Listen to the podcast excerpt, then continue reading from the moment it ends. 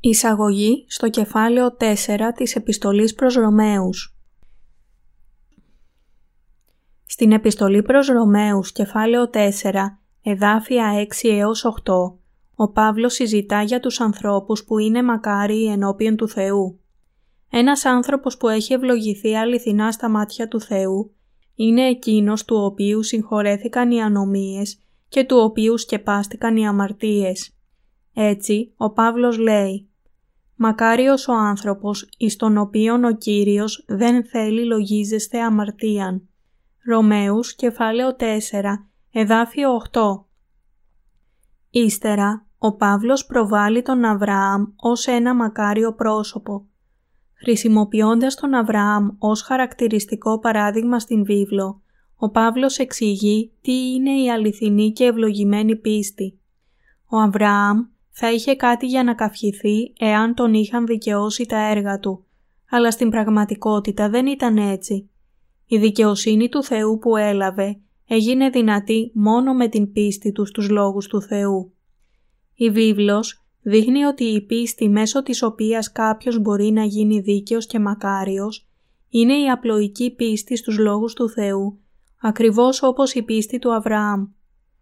Σε αυτό το κεφάλαιο, ο Απόστολος Παύλος λέει πώς μπορεί κάποιος να λάβει την δικαιοσύνη του Θεού στην καρδιά του, πιστεύοντας τους λόγους του. Δεν υπάρχει κανένας που δεν αμάρτησε καθόλου ενώ ζούσε στη γη. Επιπλέον, εμείς οι άνθρωποι διαπράττουμε τόση πολλή αμαρτία όσο ένα παχύ σύννεφο που καλύπτει τον ουρανό. Στον Ισαΐα διαβάζουμε ότι οι αμαρτίες και οι παραβάσεις μας είναι όπως τα βαριά σύννεφα. Ισαΐας, κεφάλαιο 44, εδάφιο 22. Έτσι, δεν υπάρχει κανένα σε όλη την ανθρωπότητα που να μπορεί να γλιτώσει από την κρίση του Θεού χωρίς την πίστη στην δικαιοσύνη του Ιησού Χριστού. Το βάπτισμα που έλαβε ο Ιησούς και το αίμα του στον Σταυρό εκπλήρωσαν την δικαιοσύνη του Θεού, τόσο για εκείνους που έχουν λάβει ήδη την άφεση της αμαρτίας, όσο και για εκείνους που δεν έχουν διαπράξει αμαρτίες με την σάρκα τους. Επιπλέον, διαπράττουμε αμαρτίες για τις οποίες δεν έχουμε καν ιδέα και επομένως προοριζόμαστε να κριθούμε για αυτές τις αμαρτίες.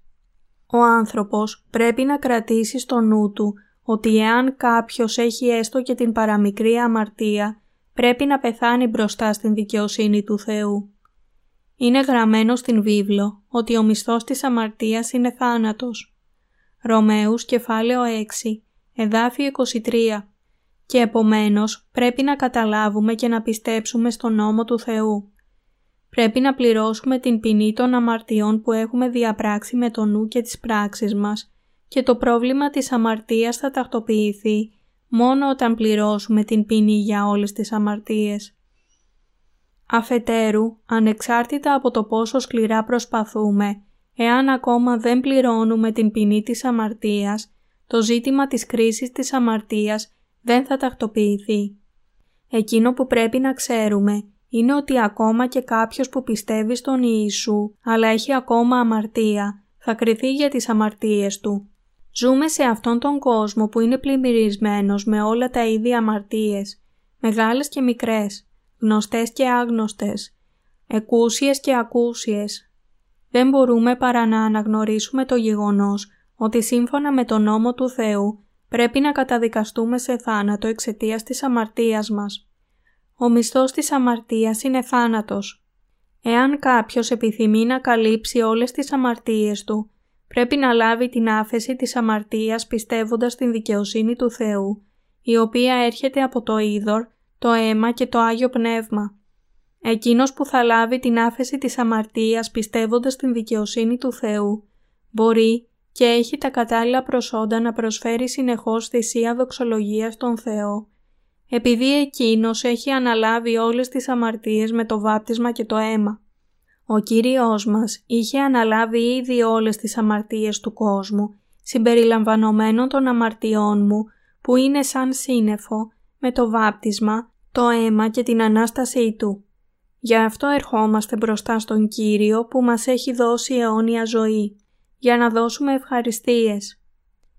Εάν ο Ιησούς Χριστός δεν είχε αναλάβει όλες τις αμαρτίες στον ποταμό Ιορδάνη με τον να βαπτιστεί από τον Ιωάννη και να πεθάνει στο Σταυρό, θα πληρώναμε την ποινή του θανάτου πηγαίνοντας στον Άδη. Πώς θα μπορούσαμε να τον δοξάζουμε εάν δεν είχε καθαρίσει εντελώς όλες τις αμαρτίες μας; Θα ήταν δυνατό για μας να δοξάσουμε το όνομα του Θεού όποτε ερχόμαστε μπροστά στον Άγιο και Ιερό Θεό μας εάν οι καρδιές μας ήταν γεμάτες αμαρτία. Θα μπορούσαμε να προσφέρουμε πραγματικά θυσία δοξολογία στην δικαιοσύνη του λέγοντας «Έχει συγχωρέσει όλες τις αμαρτίες μας» αν εξακολουθούσαμε να έχουμε ακόμα αμαρτία στην καρδιά μας. Όχι. Αλλά τώρα μπορούμε να τον δοξάζουμε για τη δικαιοσύνη του. Αυτό είναι δυνατό επειδή πιστεύουμε στο δώρο της δικαιοσύνης του Θεού με το οποίο έχουμε ντυθεί. Ο Παύλος είπε ότι αποκτήσαμε την δικαιοσύνη του Θεού με την πίστη σε αυτό που είχε κάνει ο Θεός. Τι λοιπόν θέλω μεν πει ότι απίλαυσε Αβραάμ ο πατήρ ημών κατά σάρκα, διότι εάν ο Αβραάμ δικαιώθη εκ των έργων, έχει κάφημα, αλλά ουχή ενώπιον του Θεού. Επειδή τι λέγει η Γραφή, και επίστευσε Αβραάμ εις τον Θεόν και ελογίστην εις εαυτόν εις δικαιοσύνην. Εις δε των εργαζόμενων ο μισθός δεν λογίζεται ως χάρις, αλλά ως χρέος, εις τον μη εργαζόμενον όμως, πιστεύοντα δε εις τον δικαιούντα τον ασεβή, η πίστη αυτού λογίζεται εις δικαιοσύνην. Ρωμαίους κεφάλαιο 4, εδάφια 1 έως 5. Εδώ ο Παύλος εξηγεί πώς να δικαιωθούμε παίρνοντας ως παράδειγμα τον Αβραάμ. Είναι λογικό για κάποιον να εισπράξει την κατάλληλη αμοιβή για την εργασία του. Εν τούτης, το ότι γίναμε δίκαιοι με το να αναγεννηθούμε είναι εξ ολοκλήρου χάρισμα του Θεού και όχι αμοιβή για τα έργα μας, χωρίς να κάνουμε οποιοδήποτε καλό ή να ζήσουμε τέλεια ζωή ενώπιον του Θεού. Ο Απόστολος είπε «Εις δε των εργαζόμενων, ο μισθός δεν λογίζεται ως χάρις, αλλά ως χρέος». Αυτό εξηγεί πως ένας αμαρτωλός έλαβε την σωτηρία από την αμαρτία μέσω του βαπτίσματος του Ιησού Χριστού και του θυσιαστικού αίματος Του. Αυτή η σωτηρία δόθηκε ως ευλογημένο χάρισμα για την άφεση της αμαρτίας σε όλους όσοι πιστεύουν στην δικαιοσύνη του Θεού. Η σωτηρία ενός αμαρτωλού είναι το χωρίς όρους δώρο που δίνεται από την δικαιοσύνη του Θεού. Ένας γεννημένος αμαρτωλός δεν έχει καμία άλλη επιλογή παρά να αμαρτάνει και δεν έχει καμία άλλη επιλογή από το να ομολογήσει στον Θεό ότι είναι αναπόφευκτα αμαρτωλός. Οι αμαρτίες ενός τέτοιου αμαρτωλού δεν μπορούν να εξαφανιστούν μόνο επειδή λέει επιμελώς προσευχές μετάνοιας και πιστεύει σε κάποια επικρατούντα χριστιανικά δόγματα. Ένας αμαρτωλός στα μάτια του Θεού δεν μπορεί να καυχηθεί για την δικαιοσύνη του πάντες το όντι εγίναμεν ως ακάθαρτον πράγμα και πάσα η δικαιοσύνη ημών είναι ως ρηπαρών ημάτιον. Ισαΐας κεφάλαιο 64, εδάφιο 6. Έτσι, ο αμαρτωλός δεν έχει καμία άλλη επιλογή παρά να πιστέψει στην δικαιοσύνη του Θεού, η οποία εκπληρώθηκε με το βάπτισμα του Κυρίου μας στον ποταμό Ιορδάνη και στον εξηλαιωτικό του θάνατο στον Σταυρό. Μόνο τότε μπορεί κάποιος να συγχωρεθεί για όλες του τις αμαρτίες, πιστεύοντας την δικαιοσύνη του Θεού. Δεν υπάρχει τίποτα περισσότερο που μπορεί να κάνει ένας αμαρτωλός για να αποκτήσει την δικαιοσύνη του Θεού. Η άφεση της αμαρτίας σας μπορεί να αποκτηθεί μόνο πιστεύοντας την δικαιοσύνη του Θεού. Όλοι οι αμαρτωλοί μπορούν να βρουν τη δικαιοσύνη Του μέσω του βαπτίσματος του Ιησού Χριστού και του εξυλαστήριου αίματος του στον Σταυρό. Συνεπώς, είναι η πίστη στην δικαιοσύνη του Θεού που καθιστά τον αμαρτωλό ικανό να λάβει σωτηρία από την αμαρτία. Αυτή είναι η αλήθεια. Αυτό είναι το δώρο της δικαιοσύνης του Θεού. Ο Απόστολος Παύλος μιλά και εξηγεί πώς οι αμαρτωλοί λαβαίνουν σωτηρία από όλες τις αμαρτίες.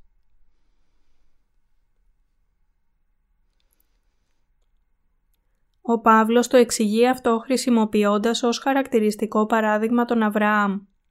Εις δε των εργαζόμενων, ο μισθός δεν λογίζεται ως χάρις, αλλά ως χρέος. Ο Απόστολος Παύλος λέει ότι κανείς δεν μπορεί να λάβει την δικαιοσύνη του Θεού με το να κάνει ένα ορισμένο είδος νομικής πράξης. Ο μόνος τρόπος που μπορούμε να λάβουμε την δικαιοσύνη του Θεού είναι πιστεύοντας τους δίκαιους λόγους Του για την πνευματική περιτομή. Η δικαιοσύνη του Θεού είναι η αλήθεια που δεν μπορεί να αποκτηθεί με ανθρώπινες προσπάθειες ή πράξεις. Το χάρισμα της δικαιοσύνης του Θεού έγινε ως εξής. Εσείς και εγώ ήμασταν άνθρωποι που προοριζόμασταν να πάμε στην αιώνια απώλεια. Αλλά ο σωτήρας μας Ιησούς Χριστός ανέλαβε όλες τις αμαρτίες μέσω του βαπτίσματός Του που έλαβε από τον Ιωάννη στον ποταμό Ιορδάνη. Σήκωσε έπειτα στους ώμους Του όλες τις αμαρτίες στον Σταυρό όπου με το αίμα Του πλήρωσε όλη την ποινή των αμαρτιών. Με αυτόν τον τρόπο ο Ιησούς εκπλήρωσε όλη την δικαιοσύνη του Θεού. Όλες οι δίκαιες πράξεις Του είχαν εκπληρώσει την δικαιοσύνη του Θεού που έσωσε τους αμαρτωλούς από τον αιώνιο θάνατο. Όσοι πιστεύουν στους λόγους του Θεού μπορούν να λάβουν την δικαιοσύνη του Θεού.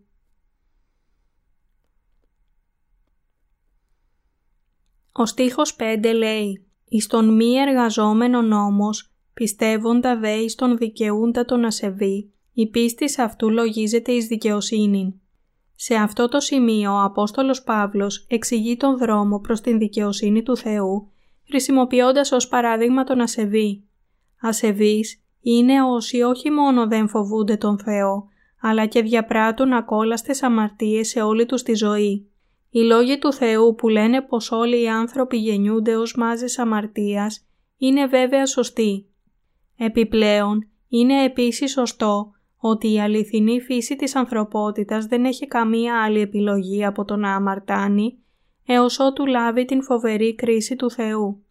Εν τούτης, όταν ο Θεός ονομάζει εμάς τους ασεβείς, ως αν να είμαστε χωρίς αμαρτία και υπολογίζει την πίστη μας ως δικαιοσύνη, ποιος άλλος θα μπορούσε να το κάνει αυτό δυνατό εκτός από την δικαιοσύνη του Θεού; Ο Κύριος μας μιλά σε εμάς, τους ασεβείς.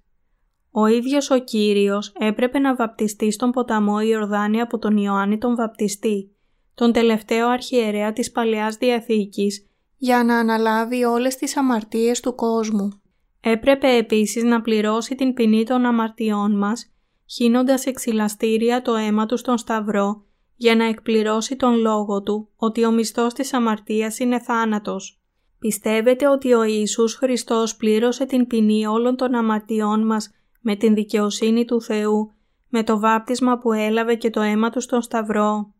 Ο Θεός λογαριάζει ως δικαιοσύνη την πίστη εκείνων που πιστεύουν στην δικαιοσύνη Του. Αυτό δεν είναι μία έμονη ιδέα, αλλά ένα γεγονός που έγινε από την τίμια δικαιοσύνη του Θεού. Επομένως, σε όποιον πιστεύει στην δικαιοσύνη του Θεού, ο Πατέρας Θεός λέει «Εντάξει, είσαι δικός μου άνθρωπος, πιστεύεις στην δικαιοσύνη μου, Τώρα είσαι παιδί μου, είσαι χωρίς αμαρτία, γιατί επειδή εγώ σε έχω καταστήσει χωρίς αμαρτία, αναλαμβάνοντας όλες τις αμαρτίες σου με το βάπτισμα του Ιού μου και το αίμα του.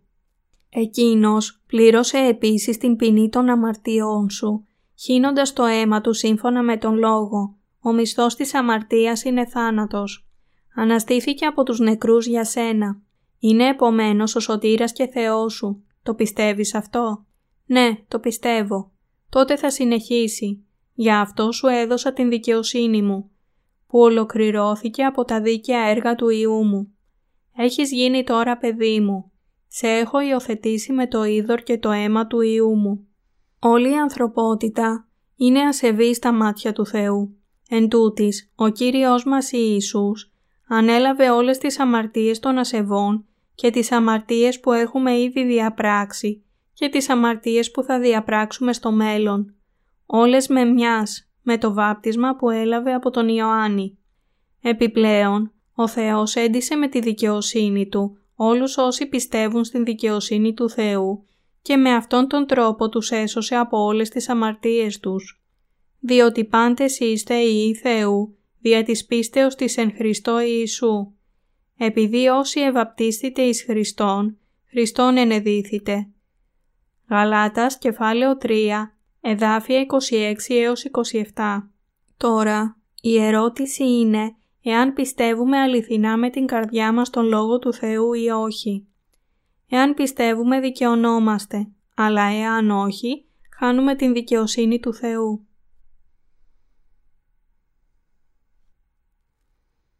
Ακόμα και ο ασεβής στα μάτια του Θεού. Ακόμα και σε όσους είναι ασεβείς ενώπιον του Θεού, εκείνος τους υποσχέθηκε ότι η δικαιοσύνη του θα γινόταν δική τους, εάν μόνο πιστέψουν ότι ο Ιησούς ανέλαβε με μιας στις αμαρτίες του κόσμου, όταν βαφτίστηκε στον ποταμό Ιορδάνη. Ο Θεός έδωσε πραγματικά την δικαιοσύνη του σε κάθε πιστό. Καθένας που πιστεύει στην δικαιοσύνη του Θεού αποκτά σωτηρία από όλες τις αμαρτίες αυτού του κόσμου. Ο Πατέρας μας Θεός είπε σε εκείνους που πιστεύουν στην δικαιοσύνη Του ότι είναι παιδιά Του. «Ναι, τώρα είστε χωρίς αμαρτία. Ο Υιός μου Ιησούς σας έσωσε από όλες τις αμαρτίες σας. Είστε δίκαιοι. Έχετε σωθεί από όλες σας τις αμαρτίες. Ακόμα και αν δεν είμαστε ασεβείς, ο Θεός φραγίζει την δικαιοσύνη Του σε εμάς για να επιβεβαιώσει ότι είμαστε δίκαιοι. Η δικαιοσύνη του Θεού είναι αιώνια. Ο Κυρίος Ιησούς έχει κάνει αληθινά το κατάλληλο έργο για όλη την ανθρωπότητα. Οι άνθρωποι αυτού του κόσμου σώθηκαν από όλες τις αμαρτίες αυτού του κόσμου με την δικαιοσύνη του Θεού. Ο Θεός λογαριάζει τις ψυχές των ασεβών χωρίς αμαρτία, κοιτάζοντας την πίστη του στην δικαιοσύνη Του. Μακάριος ο άνθρωπος εις τον οποίον ο Κύριος δεν θέλει λογίζεσθε αμαρτίαν επειδή έχει αποκτήσει την ευλογία της δικαιοσύνης του Θεού με την πίστη.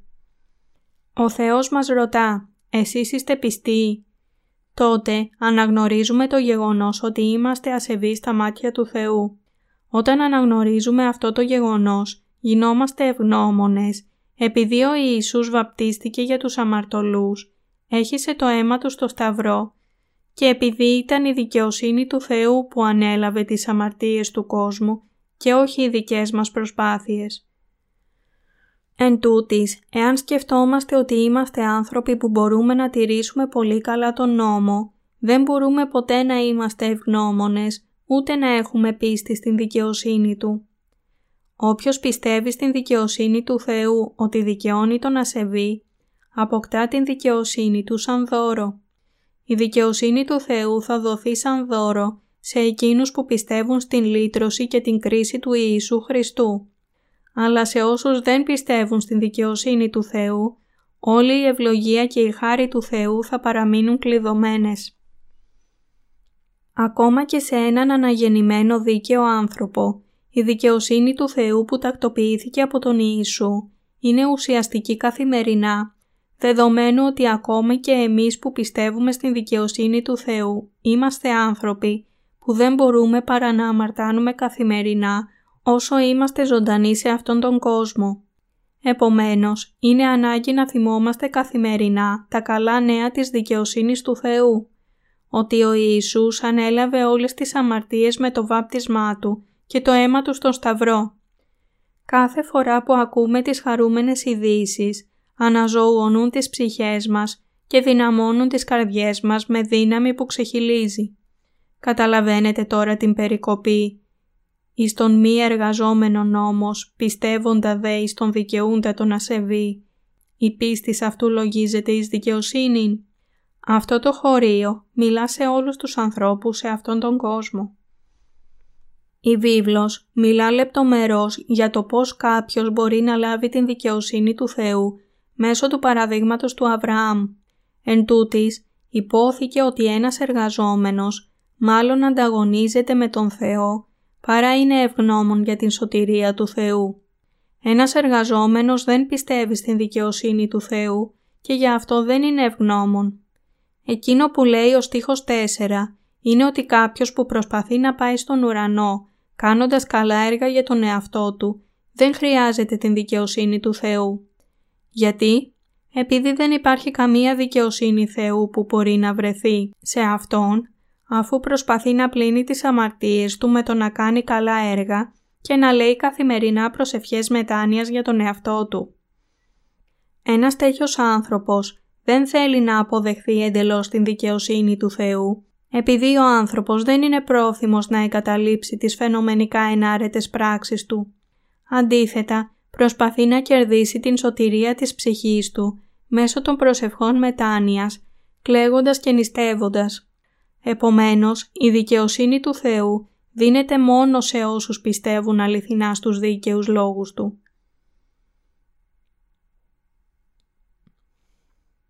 Στον εργαζόμενο, ο μισθός δεν λογίζεται σαν δώρο.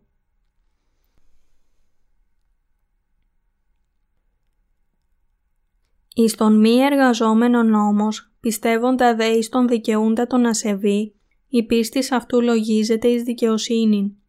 Ρωμαίους κεφάλαιο 4, εδάφιο 5 Αδελφοί, αυτό το χωρίο αναφέρεται σε εκείνον που αναγνωρίζει τον Θεό και πιστεύει στους λόγους του Θεού, ακριβώς όπως ο Αβραάμ. Πιστεύουμε στον Κύριο της σωτηρίας που έσωσε τον ασεβή. Υπάρχουν δύο είδη χριστιανών πιστών σε αυτόν τον κόσμο. Στον στίχο 4 είναι εκείνος που εργάζεται και ένας τέτοιος άνθρωπος δεν θεωρεί την σωτηρία του Θεού σαν δώρο, αλλά ως αμοιβή που του ανήκει. Επειδή τέτοιοι άνθρωποι θέλουν να τους αναγνωριστούν τα καλά τους έργα από τον Θεό, παρόλο που πίστεψαν στον Ιησού, είναι έτοιμοι να αρνηθούν την σωτηρία της δικαιοσύνης του Θεού.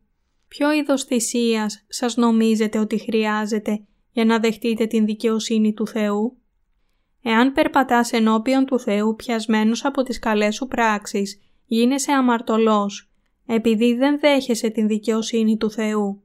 Ξέρατε ότι το δόγμα του αγιασμού που υποστηρίζουν οι περισσότεροι χριστιανοί τους αναγκάζει να κάνουν υπερβολικά αγαθά έργα, μετατρέποντάς τους σε εχθρούς του Θεού, επειδή ανταγωνίζονται το δώρο της δικαιοσύνης του Θεού. Η βίβλος δεν λέει ότι μπορούμε να λάβουμε βαθμία την δικαιοσύνη του Θεού. Ούτε λέει ότι μπορούμε να λάβουμε την δικαιοσύνη του Θεού με τα έργα μας. Οι υποστηρικτές των ανθρώπινων έργων διδάσκουν ότι μπορείτε να αγιαστείτε μέσω προσευχών μετάνοιας. Λένε ότι μπορείτε να είστε περισσότερο δίκαιοι εάν ζείτε καθαρή και ενάρετη ζωή και ότι μπορείτε να σωθείτε εάν ζείτε με ευλάβεια ώσπου να πεθάνετε, παρόλο που ο Ιησούς Χριστός έχει εξαλείψει τις αμαρτίες σας. Εν τούτης, η δικαιοσύνη του Θεού είναι ασυμβίβαστη με τις ανθρώπινες πράξεις. Όσοι ανταγωνίζονται την δικαιοσύνη του Θεού, γίνονται σύμμαχοι με τον δαίμονα. Επειδή τέτοιοι άνθρωποι αρνούνται την δικαιοσύνη του Κυρίου, δεν μπορούν να λάβουν την άφεση της αμαρτίας μπροστά στον Κύριο. Αδελφοί, ήμασταν 100% ασεβείς. Εν τούτης, η πραγματικότητα είναι ότι πολλοί άνθρωποι παρανοούν την δικαιοσύνη του Θεού και συνεπώς βαδίζουν σε λάθος μονοπάτι της πίστης.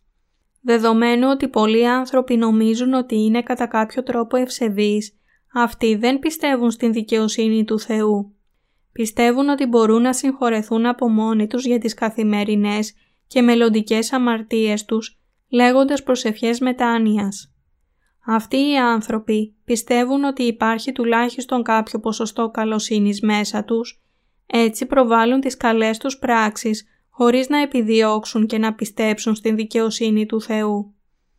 Ποιοι άνθρωποι μπορούν να γίνουν δίκαιοι; Μπορούν να γίνουν δίκαιοι εκείνοι που δεν είναι καλοί στο να κάνουν προσευχές μετάνοιας. Αυτό δεν σημαίνει ότι δεν χρειάζεται κάποιος να πει προσευχές εξομολόγησης.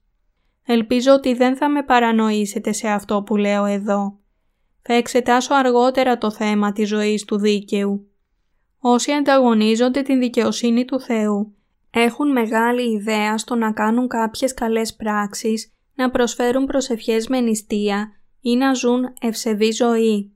Εν τούτης, μόνο εκείνοι που ξέρουν ότι οι πράξεις τους είναι ανεπαρκείς μπορούν να γίνουν δίκαιοι από την κατάσταση του αμαρτωλού, δεχόμενοι το δώρο του Ιησού που είναι η άφεση της αμαρτίας στις καρδιές τους.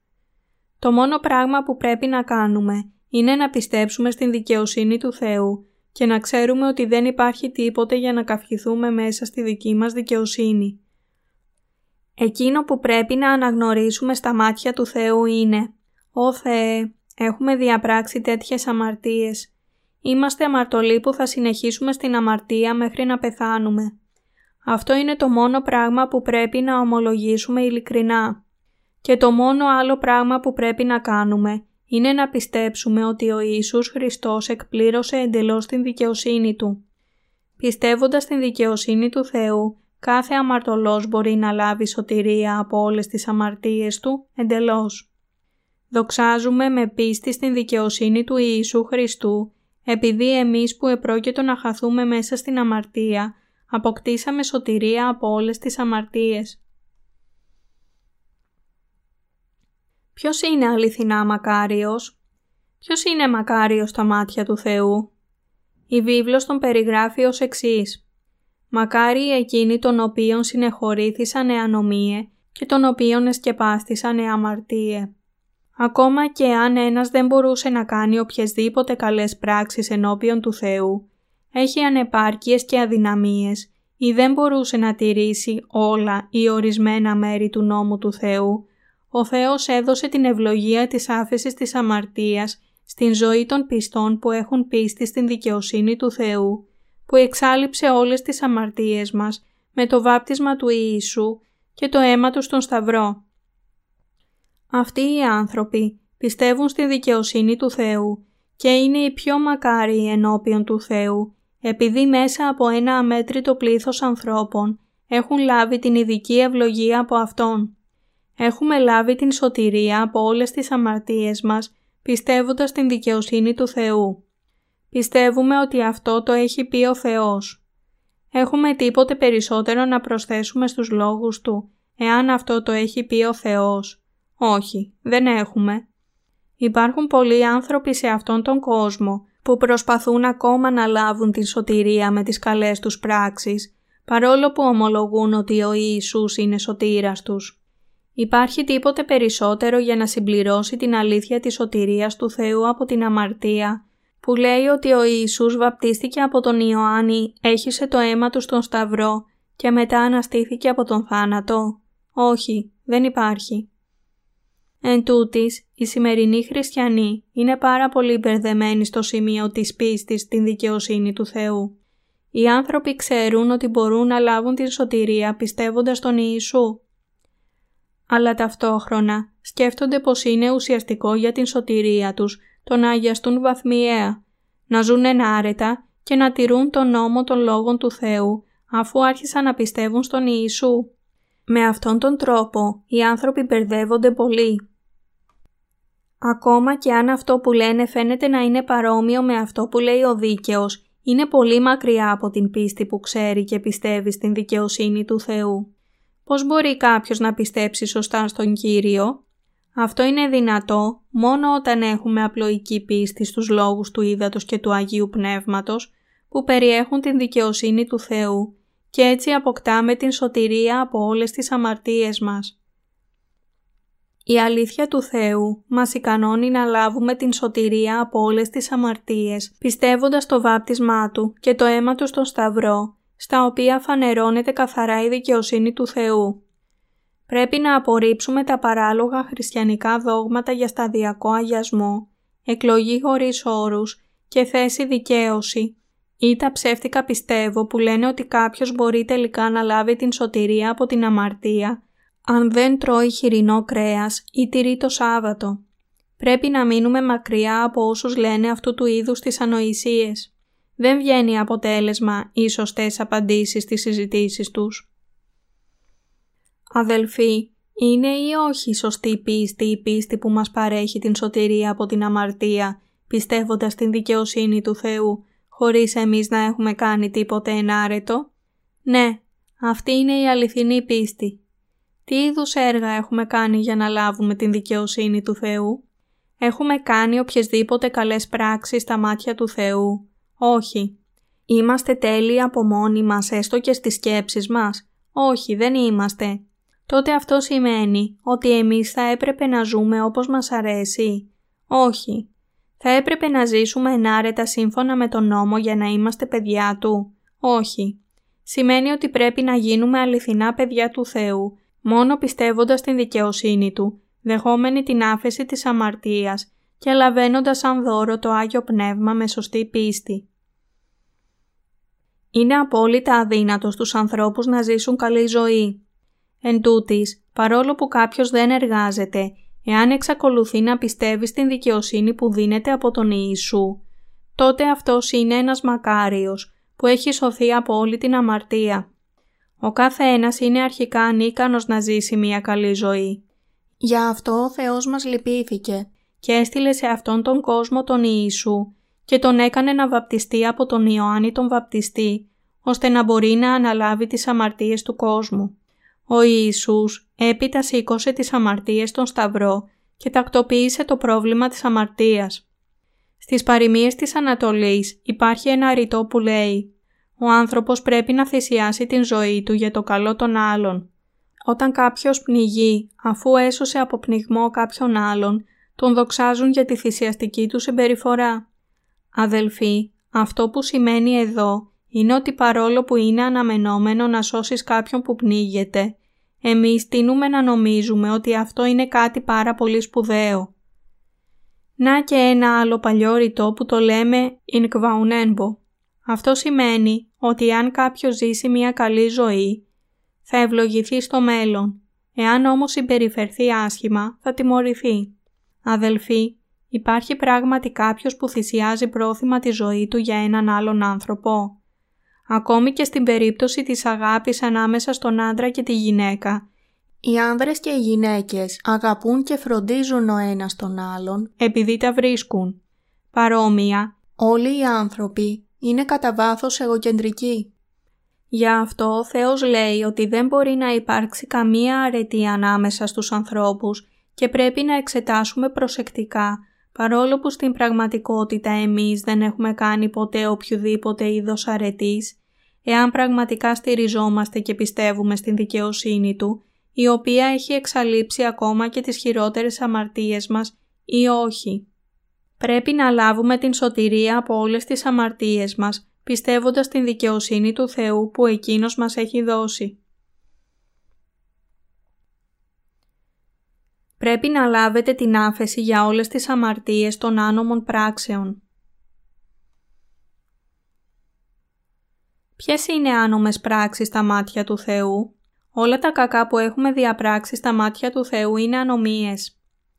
Πώς μπορούμε εσείς και εγώ να καλύψουμε τις αμαρτίες μας στα μάτια του Θεού; Μπορεί ένα χοντρό αλεξίσφαιρο γυλαίκο να καλύψει τις αμαρτίες μας ή μπορεί μία μεταλλική θωράκιση από το ισχυρότερο μετάλλιο, παχιά ως ένα μέτρο, να καλύψει τις αμαρτίες μας από τα μάτια του Θεού; Αδελφοί, όποτε κάνουμε καλές πράξεις, καλύπτουν αυτές τις αδικίες και τις βλάβες που έχουμε διαπράξει στα μάτια του Θεού. Όχι.